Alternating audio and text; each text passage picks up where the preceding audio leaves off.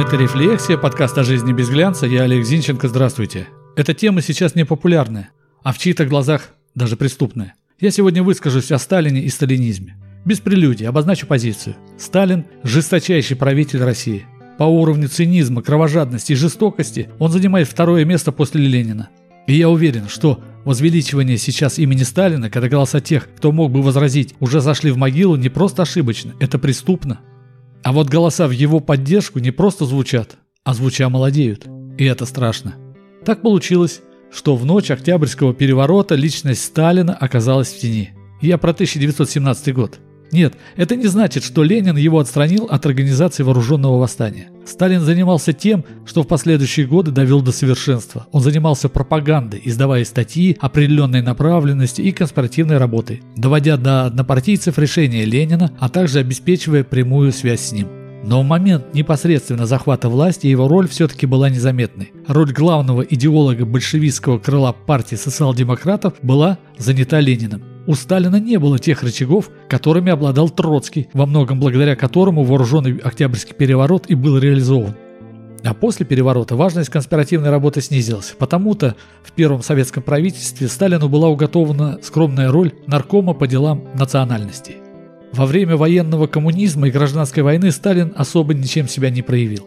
Разве что регулярными конфликтами с Троцким, в которые вынужден был вмешиваться Ленин. Сталин был противником привлечения в армию по инициативе Троцкого военных специалистов из числа бывших, всячески препятствовал решениям Троцкого по стратегии боевых действий в Царицыне, например, и на Кавказе. Зато Сталин приобрел колоссальный опыт руководства огромными массами людей. И когда Сталин в 1922 году был назначен на должность генерального секретаря ЦК ВКПБ, которую Каменев, Зиновьев и Троцкий воспринимали как техническую и ничего не значащую, он немедленно занялся партийным строительством, укрепляя институт секретарей, решив создать из него ключевой механизм управления партией и государственными органами. Поняв, что создает Сталин, против укрепления института секретарей выступил Троцкий. И, как оказалось, когда было оглашено письмо Ленина к 13-му съезду партии большевиков, сам Ленин Многие приписывают Ленину в этом письме критику Сталина, но это не так. Ленин критиковал не Сталина, а его роль в партии как генерального секретаря.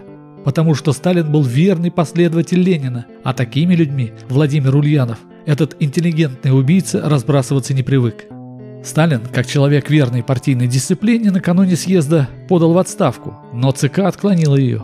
А вот на съезде уже заклятый однопартиец Сталина Троцкий потерпел разгромное поражение. Во многом благодаря поддержке районных партийных секретарей, которые были плодами работы Сталина. Итак, с 1923 года роль Сталина стала не технической, а вполне ключевой, тем более, что Ленин тяжело болел. А позиции Троцкого начали рассыпаться как карточный домик. А дальше Ленин умер, и Сталин, как умный человек и неудавшийся священнослужитель, понял, что народу нужен не просто мертвый символ величия, но и живой вождь. Бога-то большевики у людей забрали, но тут была одна загвоздка. Та самая тихая роль Сталина в Октябрьской революции. Где был Ленин, знали все. Чем занимался Троцкий, об этом писали агитационные брошюры миллионными тиражами. Все было известно про Каменева, Зиновьева, Свердлова. А где был Сталин? Вопрос вопросов. И товарищ Джугашвили, как никто другой, понимал ущербность этого периода своей жизни для роли национального лидера. Вождя, то есть. Вот тут и начался основной этап кровавой фальсификации биографии Сталина. Во-первых, нужно было избавиться от тех, кто знал правду. А во-вторых, написать свою правду. Верные соратники, революционеры, понимающие, что есть благо партии, что есть роль личности во время революции, получили должности за молчание. Остальные были зачислены во внутрипартийную оппозицию и началась чистка партийных рядов. Троцкий, как слишком авторитетная фигура в среде революционеров всего мира, был выпущен за границу, а в РСФСР и союзных республиках начались чистки. В общем, сначала были убраны наиболее говорливые соратники, которые знали всю правду. Затем убрали тех, кто молчал, но мог заговорить. Потом были убраны получившие должности соратники. Потом были убраны те, кто со всеми вышеперечисленными жили и работали. Затем были убраны те, кого на посты назначал Троцкий и иже с ним. Затем их коллеги и родственники. Ну, в общем, вы поняли. Потом очередь и до Троцкого дошла в далекой Мексике. Сейчас все это называется репрессией. А итогом стало исправление истории партии, Октябрьского переворота и истории страны. Массовая кровавая фальсификация, вагонетку которой с революционной горы столкнул Иосиф Виссарионович Сталин. Поскольку метод оказался эффективным, то Сталин с соратниками использовал его еще не раз, до самой смерти. Кстати, многие революционеры, которые попали под взрывную волну репрессий, воспринимали случившееся как данность и, если излились на кого-то, то только на Сталина, но никак не на партию. Фанатики, что тут сказать.